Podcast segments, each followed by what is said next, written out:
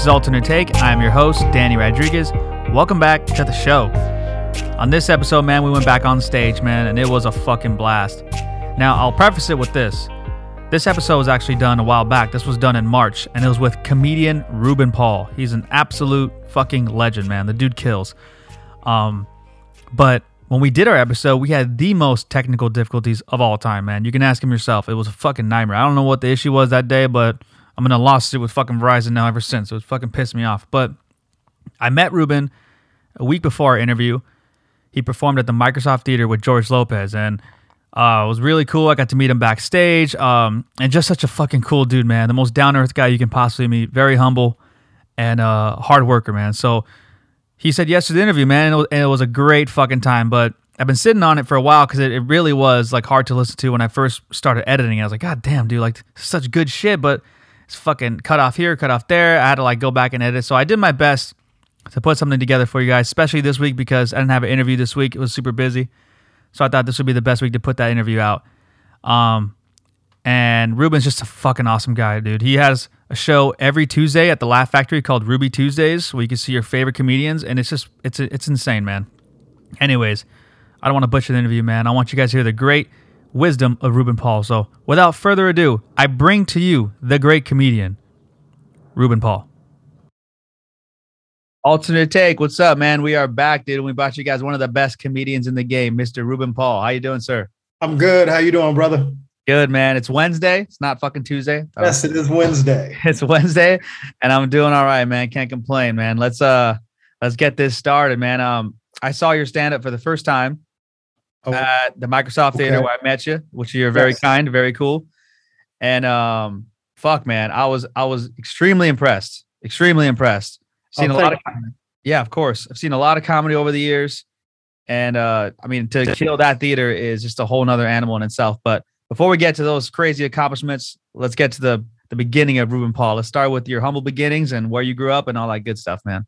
Well, I'm I'm, I'm born and raised in, in Los Angeles, um, uh, Carson, California specifically. I grew up in Del Amo. Uh, went to Banning High School in, in Wilmington.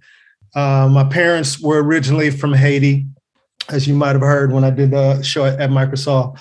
But um, I'm the only person in my family that was born in the US. So um, working the Microsoft Theater uh, with George um, in, fr- in, front of a sold out crowd in your hometown was just uh, a blessing and it was awesome. And it was the biggest crowd I ever performed in front of in Los Angeles. So that was, uh, it was great. It felt like a home game.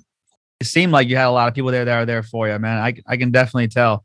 Uh, Carson, man, Carson, that's interesting, dude. Carson's a ghetto ass city, man. It's cool place. but it's funny, a lot of people don't know it's the hood. I mean, it has its good parts and bad parts, just like like any city. You know what I mean? So, um, yeah, that's that's where I'm from, man. Absolutely, man. Well, you know, it's got a it's got a good mix of everything. That's what I like about it there, man. I have a friend who's a uh, who's Filipino, man. I, you walk around his house, you can't even say one bad thing about Manny Pacquiao. They'll fucking kick your ass oh, out. Yeah, oh, yeah. Well, see, what's funny about Carson, what people don't realize it's pretty segregated. Like you got your Filipino part, you got your uh, your Mexican part, you got your black part, you got your Samoan part, and it's all in one big big city. You know, which is which is great. So when people go you from Carson, they go, "Oh, you grew up around a lot of Filipinos." Like, yeah, technically, but Del Amo was like you know all black pretty much when I was when I was growing up there. And then you go over by Carson High School, that's where all the Filipinos and Samoans were. then you go by you go by the uh, Dominguez College, that's where all the Mexicans are. So it was just uh, one of those things. And it just gave me a very diverse upbringing too, because I've had to interact with all different types of people throughout my whole life. I was going to say, I'm sure that that helps your comedy tremendously, man. If you have friends of all different backgrounds, that's 10 different cultures you're talking yeah. to. You know what I'm saying? You're just getting funnier and funnier and and you're getting you're pushing the boundaries more. And as long as you're friends, you can say any kind of joke to each other. And you're like, hey, let me try this bit out for you. Let me see if it's too edgy or whatnot, whatever. Yeah, and, and, and I think it just gives you an honest perspective because if I'm on stage talking about Mexicans or Filipinos or white people, those people from that culture can tell if it's authentic or not. Are you just are you just regurgitating a, a, stereotype? When I talk about Mexicans, I could talk about them in a way because my high school was predominantly Mexican. You know, I grew up around a lot of Mexicans, and you know, when my parents would go to different churches, we'd go to Spanish churches. My father was a, a missionary. My mom spoke fluent Spanish, so and even hanging around with white people or whatever. So when I'm on stage, I just want to be as authentic and honest as possible with my comedy. And that's my main focus. Like sometimes you hear people talking about race and you'd be like, mm, he's never hung out with a Mexican before. You can kind of tell, or he's never hung out with a white dude before. He's just basing it off of things that he's heard over the years, but not any real honest interaction. Yeah, dude, absolutely. That's and that's what I notice on your stand-up, man, is it was you can tell when someone's bullshitting, man. You can definitely tell when someone's just using bits. And don't get me wrong, I like bit comics too, who can just tell yes. bits and it gets some like a uh, kind of some raw material out there that's just kind of like catch value. I like that shit too. Why not? Yeah, absolutely. Absolutely. Yeah, there's a place for everything. But um, when it comes from a place of experience, when it comes from storytelling, that shit is just killer, man. So um when did you consider start doing comedy, man? I know you said you went to Banning High School, which again, friggin' pretty crazy high school, man. Um, yes. was, it, was, it, there? Was it was it uh, well, after or when? Well, I had always wanted, you know, wanted to do comedy, but where I came from, I didn't know any comedians. I didn't know how to become a comedian. I didn't know anything. And then um, I went to Long Beach State and I was taking theater class and because uh, I've always been interested in like acting and comedy and, and just just the arts. And my my acting teacher goes, "Have you ever thought of uh, doing comedy?" And I'm like, "What are you trying to say? I'm a shitty actor?" he's like, "No, no." He's like, he's like, uh, he's like, I think you can have a career in this business as an actor, but he says. Uh, you just have a way of making things funny. Like you always have a humorous take on something. And I go, well, actually, I was thinking about doing comedy. So that was like one of the first times I said it out loud to somebody to hear it. So it kind of just stuck into my head. And then I used to go to the when I used to go to the barbershop and get a haircut, one of the barbers was there and was like, yo, man, you should do comedy. And I was like, yeah, I'm thinking about it. He's like, I know a place you can go. And I'm like, oh shit. Uh, and he and he, he he told me this place. Um, I wasn't 21 yet, but as soon as I turned 21, I, he, he told me the place to go was this place in Long Beach called the Bird, Birdland West. It was like a jazz club. And they had a comedy night on Tuesday night. And I went to this comedy night. And, and you got to understand, as far as Black comedians go, I just knew Bill Cosby, Richard Pryor, Dick Gregory, Flip Wilson, just the people you saw on television. Right. So I go to this, I go to this, this place, man. It was packed, all black and the black and, and and every comedian was black and every comedian was hilarious and it blew my mind i go wait a minute there's comedians outside of richard pryor and bill cosby and all the famous ones that are actually hilarious and doing comedy and it just it was shocking because i came from a very i guess insulated you know upbringing you know no one i didn't like i said i didn't know anyone who, did comedy so it kind of blew me away and gave me a lot to think about. So I remember leaving and I told him, I go, I went. He's like, what'd you think? I was like, dude, I saw this guy, I saw that guy, I saw this guy. He's like, yeah, man, those guys are hilarious. I'd never heard or seen any of these guys before. It took me probably another two years after that before I kind of got the courage and things kind of happened in my life where it's like, you know what? It's either, you know, you do it or you don't. Like get off, you know, shit or get off the pot and I went down to, uh, he, he got me a, a five minute spot and I went down there and I did my five minutes and uh, that was, that was the start of it. And uh, D.L. Hughley was the first comedian I'd ever seen perform live. So he's one of the comedians that I, that I saw and was like, who, who is this guy? but it just wasn't him. Like everybody on the lineup was, was, was dope. And uh, Birdland was a staple in black comedy for years.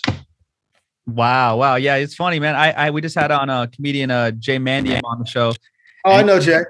yeah, yeah, I figured. Yeah. Um, and he was telling about his, you know, relationship with DL, and and I told him how when I met uh DL, well, I didn't meet him, but the first time I saw him perform was in was in Long Beach at the Long Beach Convention Center, and mm-hmm. it was it was him.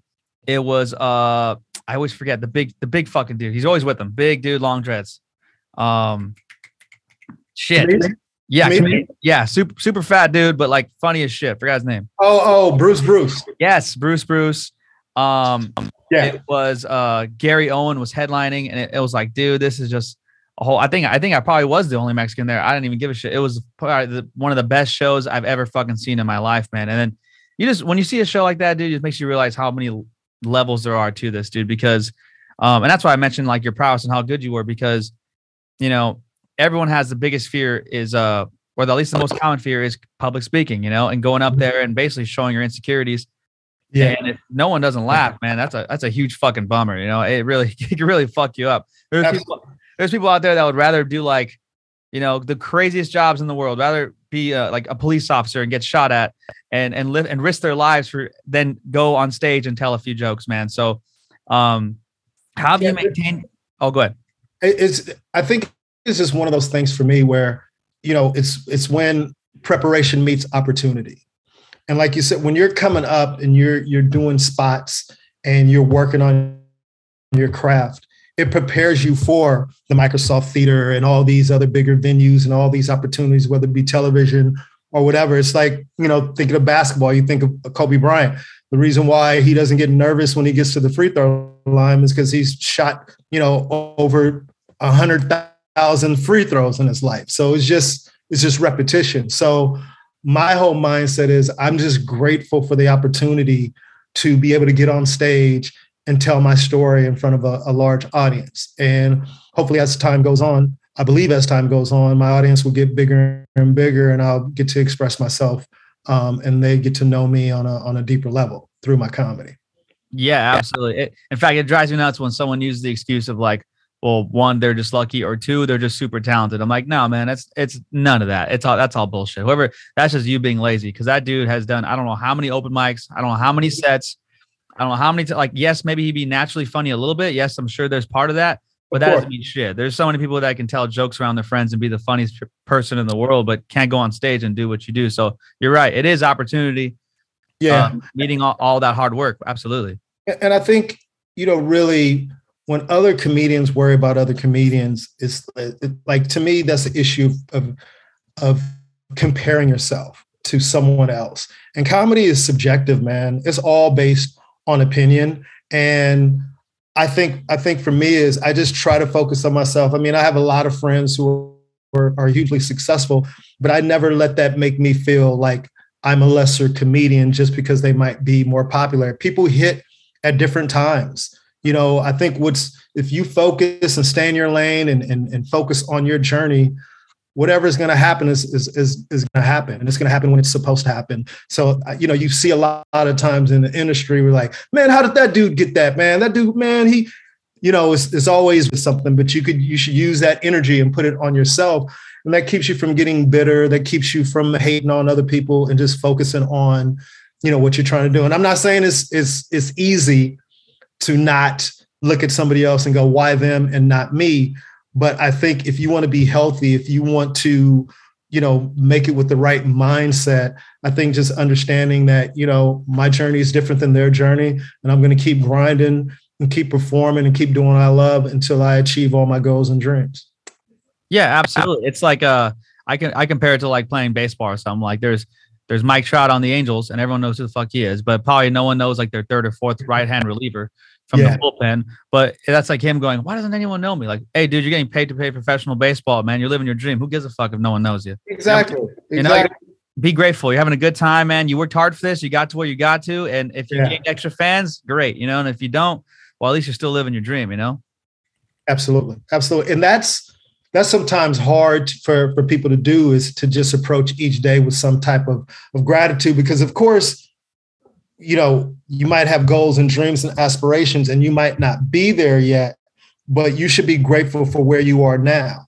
And it took me a, a minute to understand that because sometimes you go oh man if i don't have a, a television show if i don't have a big movie career that i'm not successful. And then one time this veteran comic told me he goes look man he goes, Do you have a day job? I go, No. And he goes, How long have you not had a day job? I was like, I can't remember, like shit, over 20 years. And he's like, You're success, dude. like, don't let anybody tell you that you're not successful. You do comedy for a living, you pay your bills and you live the life, you know, just all from from your your your art, from your craft. So be proud of that and keep striving for for bigger things that you you desire but you know i'm grateful for where i am and i'm excited for where i'm going i love it man um tell me about your uh your upbringing and like uh, as a haitian because you're you said you're first generation, right?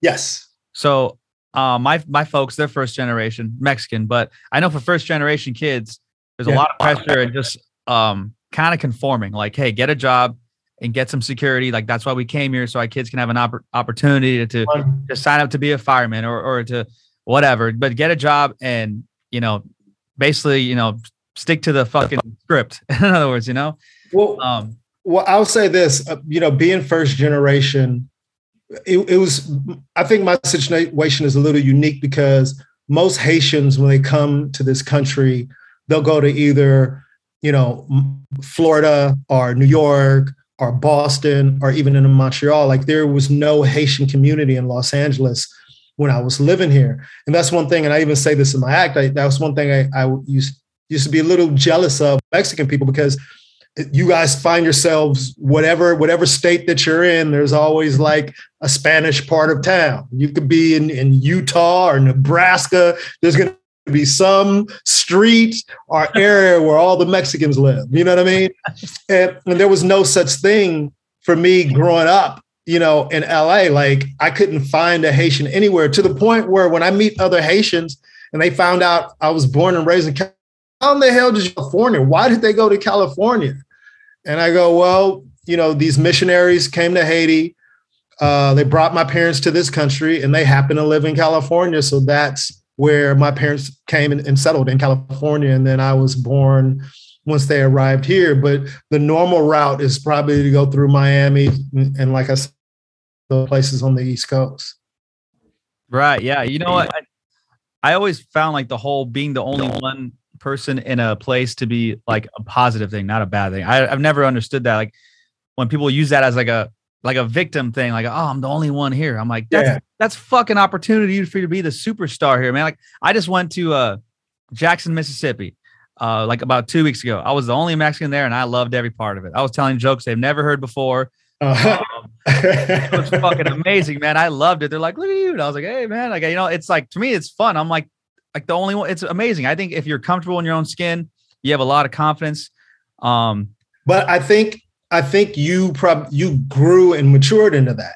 You Yeah. know, I think when when I was a kid, you do feel like a fish out of water, and you you are trying to fig, you know fit in and figure out your way and how you just want to get along with everybody. You you don't want to be the oddball per se. And but like you said, as I've gotten older, I've learned to appreciate my experiences and what I've gained from being around different people. I remember being doing comedy in in, uh, in Florida. I was in Fort Lauderdale, and this Haitian comedian came up to me. He was like, "Man," he's like, "You lucky you started in California." I go, "Why do you say that?" He goes, "Because if you'd have started doing comedy in Miami or you know or somewhere in Florida, your act would probably be just like ours because their their Haitian experience comes from." being around other Haitians, being in the community, there's a familiarity there. With me, my comedy comes from no one had any idea what the hell a Haitian was when I was growing up. You know, no one knew anything about our culture. You know, Haiti was a very it was it was a, it was a country that you heard of, but no one really knew anything about it. Like if you say Jamaican, an image and a stereotype pops into your head immediately. You say Right. Mexican, an image and a stereotype pops into your head. You say African, an image and a stereotype pops into your head. Asian, you know, image and a stereotype pops. You say Haitian, it's like, the hell is a Haitian? you know, and it, and it wasn't until the the one of the first when they had that first major earthquake is where it kind of brought Haiti to the forefront of America and people really learning more about the about the Haitian culture. yeah, I, I think the only thing Haitian I knew was uh that scene in Bad Boys 2 where they're the bad guys with the AKs and shit. Yes. That's all I fucking knew. I, I, I get that, and I get get the uh, Wyclef. You know, Haitian, Wyclef is the only Haitian people know. You know, That's hilarious, man.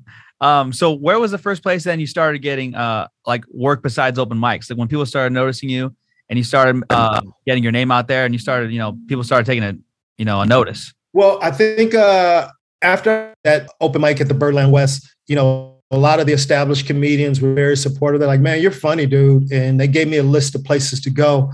But the place that I got, you know, the start of my real, real, real comedy training was the Comedy Act Theater. It was uh, on Crenshaw and 43rd Street. Uh, it was in the hood, and it was a great comedy club owned by a guy named Michael Williams. Uh, I don't know if you remember the comedian Robin Harris, but uh, Robin Harris helped build that. He was, you know, he was the host of the Comedy Act Theater, and everyone in Black Hollywood used to go there. It was like the place to be. It was before my time. I didn't start doing comedy until after Robin Harris passed away. But he had left a legacy and established this place. And when I went there, lo and behold, DL was one of the, the hosts there. And I just started doing spots there. And the owner, Michael Williams, took a liking to me, was very supportive, and started giving me spots and encouraging me. I remember uh, remember one time he invited me to his house. You know, I'm young. I'm like, this motherfucker gonna try to fondle me or molest me or some shit. Like, why is this dude? I don't know this dude. Why is he inviting me to his house? And I went to his house. He had a nice home and he had all these videotapes on comedy from Moms Mabley to Flip Wilson to Dick Gregory and just really, you know, gave me an education on comedy and gave me valuable advice like, you know, if your punch word have a joke, you know, and just understanding the art of stand-up comedy and, and really trying to become and, and like really treat it like a craft and trying to become better and being serious about it. And I look back and I, have run into him from time to time, and I'm so grateful, you know, um, for the opportunities, you know, he gave me, and just the fact that he took a, took time to invest in someone like me who was, you know, a nobody at the time. You know what I mean? I was new in the game, but you know, he believed in me, and um, you know, it's one of those things. To be honest with you, that even now on by my career, one thing that motivates me a little bit is is making the people proud of me who've supported me from day one. And I, and I'm, I'm not saying they're not proud of me already, but you know, I, I want to get to a point where they're like, I told you, I told you, I knew that guy was gonna, I told you he was gonna be big. You know, so that that's a motivation, just a just a, a silent motivation that that keeps me going and I'm I'm appreciative of everyone who's deposited anything in, in my life, making me a, a, better person and a better comic. Absolutely, man. You said something that that really like I was like, wow, that's very true, man. Is um how serious you take the craft. I I it's one of those weird things with comedy where for some reason when someone does so much with their craft, someone can still sit in the audience and say, I can do that. As to where like Slash is up there ripping a solo for Guns N' Roses. You're like, I don't, I can never fucking do that. Exactly. You would never get that hubris to think like I can do that. Now there's some kid out there who, who does think he can do that, and he probably can. But for some reason, comedy people forget that it is a craft. Like, well, I, I, I think it's because a lot of people are funny in in in in their environment. Like it's you know you know being a class clown you know what i mean and and being the funny guy at work and being the funny guy amongst your friends all that is great and it's not that you're not funny you're legitimately funny but getting up on stage and doing stand-up comedy when people are expecting you to make them laugh. See, normally in real life, when you make people laugh, it comes out of a surprise. Like, oh man, that was hilarious. Oh, dude, like you didn't expect the joke. They're just funny. Like, dude, my boy is hilarious. But it's different when you when basically what, what happens is when they introduce your name and you're a comedian that goes on stage, what you're basically saying to the audience without saying anything is, I'm funny and I'm going to make you laugh. That's pretty much what you're talking. I'm up here and I'm going to make you laugh. Like that's a bold thing to to do, and it's an art form in doing it. You know, it's it's it's a difference when people are expecting you to be funny than you just naturally being funny. Yeah, man, for sure. I, and I've read some books on it, and I and it really makes you go deep into like I read that Judy Carter book a while back, and I was like, damn, mm-hmm. this this breaks down some shit. It really does, and then it helps you study it when you actually see people perform. Like I think one of my favorite comics is like uh, Willie Barcena. And oh, it's my boy, man. Legend, man. Absolute yeah. legend. Like a, yeah. a, awardsman to like a, a, fucking legendary awardsman. If you're going to ever mention one, like he knows, no, don't put that word here. Put it over here. You can tell mm-hmm. he's that kind of guy. Cause absolutely. If you watch him break down his, his bits and it's just, it's his genius, man. Yeah. And Willie is one of the only Latino comics period that worked the comedy act theater. And I remember seeing him going, yo, who was that dude? You know what I mean? Like he was fearless, all black audience, and he would come down to the comedy act and he would kill, man. And, and then we became friends over the years. And Willie has always been supportive uh, of me.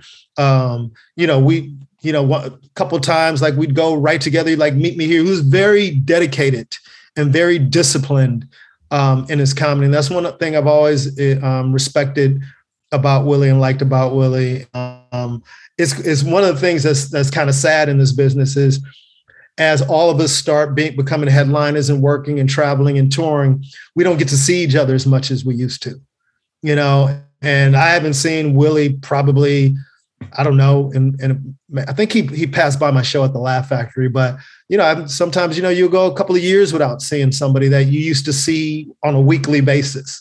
Um, but um, uh, Willie is great, and I always you know wish him the best. Yeah, it's it's those working in the trenches days where you just don't forget that with people, you know, like it, oh, any job, any job. You're just like, I remember I working you from the bottom, man. Now you know now we're at the top, but I, you know, hope hope the family's doing well, all those good things, man. Um, Absolutely. I think one thing I wanted to touch on too was your show at the Microsoft Theater. I think the thing that I liked about it the most, man, was um, like I think anybody can just. I think it was a genius of George too. I think anybody can do like the whole Disney woke thing and like, all right, we're gonna need a white comic, a black comic, and a Mexican comic, and we're gonna throw them up there and it's gonna be diverse. Yeah, yes. yeah, whatever. I get that. But if they're not funny, then who gives a fuck? And then now, now we're like, man, like you just try to sell me on this thing that's just like trash. Like, I, if I yeah. want to see a movie with all that, then make sure the actors are good and whatnot, and then I'm gonna enjoy the movie. Yeah. Um, your guys' show was killer. Bryan Callen murdered it. Yeah. You murdered it, and then George murdered it. And I'm like, this is what people want to see. This, you guys, you guys were LA on one show. It was white, Mexican, black, and one show, and it was it was fucking phenomenal. Yeah, uh, well, thank you, man. It's great. And you know, just touching on that, every Tuesday um, at the uh, at the Hollywood Laugh Factory called Ruby Tuesdays. It's it's it's named after after me. And I started I started this night for one reason because I think it's a lot of times as Black and Latino comics we're segregated in all these mainstream rooms, like you know whether it be the Improv or even the Laugh Factory or any of these other clubs. There's always a Latino night. There's always a Black night. There's always a gay night. There's always an Asian night, and those nights are cool. And I think those nights are very necessary because if you don't have those nights, a lot of times we wouldn't get an opportunity to get stage time and do those things. But after years of doing it, you kind of realize that they segregate you. Like they only want you to work on those nights. And it's like, yo, I can make anybody laugh any night of the week. So I had a conversation with the owner, Jamie Masada of the Laugh Factory. And he was, he, you know, encouraged me one day after a set. And he was like, you should start your own room, man. I said, well, if I start my own room, you know, I want it to be truly diverse because I work black rooms, I work white rooms, I work Latino rooms, I work Asian rooms. I've done gay shows, I've done all types of shows and I know all the best comics in all those scenes. So if I said if I start a night, I can just pick all the best comics from all and put them on one show. And what it does is it gives people a different perspective. Like earlier in our conversation, you talked about being the only person of your race in a certain situation on how you embrace that. And I think it's cool when you've maybe never seen a Mexican comic before and you come to Ruby Tuesdays and you're a white guy and go, wow, this dude is hilarious. I've never heard of him before. I've never even, you know, seen them before. Or, you know, I always have women on my show because, you know, it's all guys and, and you can feel it in the room when a woman comes up, you know, all the women in there go, oh, okay, somebody who has our perspective on something. It's refreshing. And I think, you know, a lot of times in, in, in this business, people think that you only can make your specific race race laugh. Like everybody has the ability, like you can like Seinfeld and Cedric the Entertainer at the same time. You could think they're both hilarious. You could think George Lopez and Rodney Dangerfield are both hilarious. You know, it's I think a lot of times they go, oh, black comic, black people, Mexican comic, Mexican people. And I do get that. And I do think it's important uh, for your own people to be able to relate to you. But also, I think to get the bigger message out, to get your point of view out, is great when you're exposed to a broader audience. And performing with George to predominantly Latino audiences has been great because I think, like you said, that a lot of people have never seen me before have discovered me, you know, uh, opening up for him, and they get to learn and see my perspective. Um, and I think it's it's interesting than just the same old perspective from the same, you know, point of view. Yeah, absolutely, man. I couldn't agree more, dude. Especially it doesn't. It sometimes it's not even race or gender. It could be like this dude's from South Dakota. I don't know anyone from South Dakota, and his his whole South Dakota humor is just fucking hilarious. Whatever he's talking about. Abs- absolutely. I always say like like comedy is like good comedy. It's like watching a movie. Like when you go to the movies, you just you you take it for face value for what it is, and at the end of it, either you like it or you don't. And I think for comedy, you just go up there and be yourself and either the audience is going to relate to it and or some people aren't going to relate to it. Like i said comedy is subjective. And i just i think like we talked about earlier in our conversation the fact that i've been raised around so many different types of people i caught it my audience my comedy is, is broad and i think a lot more people can reflect i mean not reflect uh, what's the word um, what's the word relate. They can relate to it you know because because you know they can tell i've had those those real experiences. Yeah, yeah. southern california upbringing definitely brings that out man because i, I can honestly say i like like fucking friends. I mm-hmm. like friday. I mm-hmm. like uh what else? Fucking don't matter. I like pineapple express. I like stoner comedy. I like fucking black comedy. I like mexican comedy. I like fucking skater comedy you know I like all that shit. I like cheesy comedy, like sitcom comedy. I like it all. Yeah. It, it adds it adds and, and it's and it's like funny is funny. So at Ruby Tuesdays, that's kind of like if you're funny, no matter what race you are, no matter what gender you are, no matter what your sexual orientation is, if you're funny, come get down. You know, come with the best with the, with the best of the best. You know, that's and I've been blessed enough to have some of the best comics in the world you know, work, work, you know, do my show, you know, from George to Arsenio to DL to Cedric to Russell Peters, um, Chris Tucker, the list goes on and on. And I'm, I'm so grateful, um, you know, to the comedy community just in general um, that have come and supported the room and they enjoy the vibe. And it's just a very inclusive, dope vibe hosted by me uh, every week, every Tuesday. Ruben Paul, what's next for you? Tell, tell me about your your upcoming tour dates and all that stuff, man. Because like I said, man, I'm down to go see some more of your comedy, man. You, you had me rolling. Thank you, man. I, I appreciate that. Well, you know, I'm uh, like I said, um, and other than doing my weekly shows, you know, I'm, I'm doing dates on the road with George, and then doing some of my my own dates, and then I'm just um, you know working on uh, some other things. I'm going to be shooting a special sometime this year. We're about to lock down a date to do that. Have a company that's going to uh, produce it for me and um, I'm just grateful to you know get the opportunity to expose my comedy to a bigger audience. And uh, I used to get frustrated when people go, "Damn, dude, you're hilarious." Sorry, dude, I've never heard of you before. I've never seen you before. And when you've been doing it for a long time, you're like, "Damn." But then the flip side of it is is is it show, I'm still working hard. I'm still getting better. I'm still improving, and people can still see me. And I'm, I'm excited about the opportunity, you know, grow my audience. Hell yeah, man. I love that, brother. Ruben Paul, I promise you 30 to 45 minutes. We did 30 to 45 minutes, my man. Awesome, man. Well, hey, thanks for having me, Danny. I, I appreciate it, man. And um, I'm glad we got this done. And uh, I'll do this anytime, bro. Oh, man. I appreciate it, man. We'll stay in touch. I'm going to go catch your shows 100%. Please do, man. You're always welcome. Thank you, man. Thank you. This has been Ultimate Take. We'll see you guys later. Peace. And there it is, ladies and gentlemen. Our interview with comedian Ruben Paul. Thanks for stopping in, Ruben. I really appreciate you, man. This shit was a blast. Again, my apologies for all the technical difficulties, man. That shit really pissed me off, but I did my best to edit it, and hopefully you guys enjoyed it, man. It was a hell of a time. In the meantime, all of you fans out there, man, I put all the links to Ruben's shit in my podcast description. So go check that shit out, including stuff like um, ticket sales to Ruby Tuesdays, his social media, uh, his own link tree. He's got a bunch of shit going on, man. And the dude's an absolute legend. So go check that shit out, man. Um, and again, just thanks for tuning in, guys. This was a fucking great time, and uh, I really appreciate it. So uh, this has been Alternate Take. I am your host, Danny Rodriguez, and I'll see you guys later. Peace.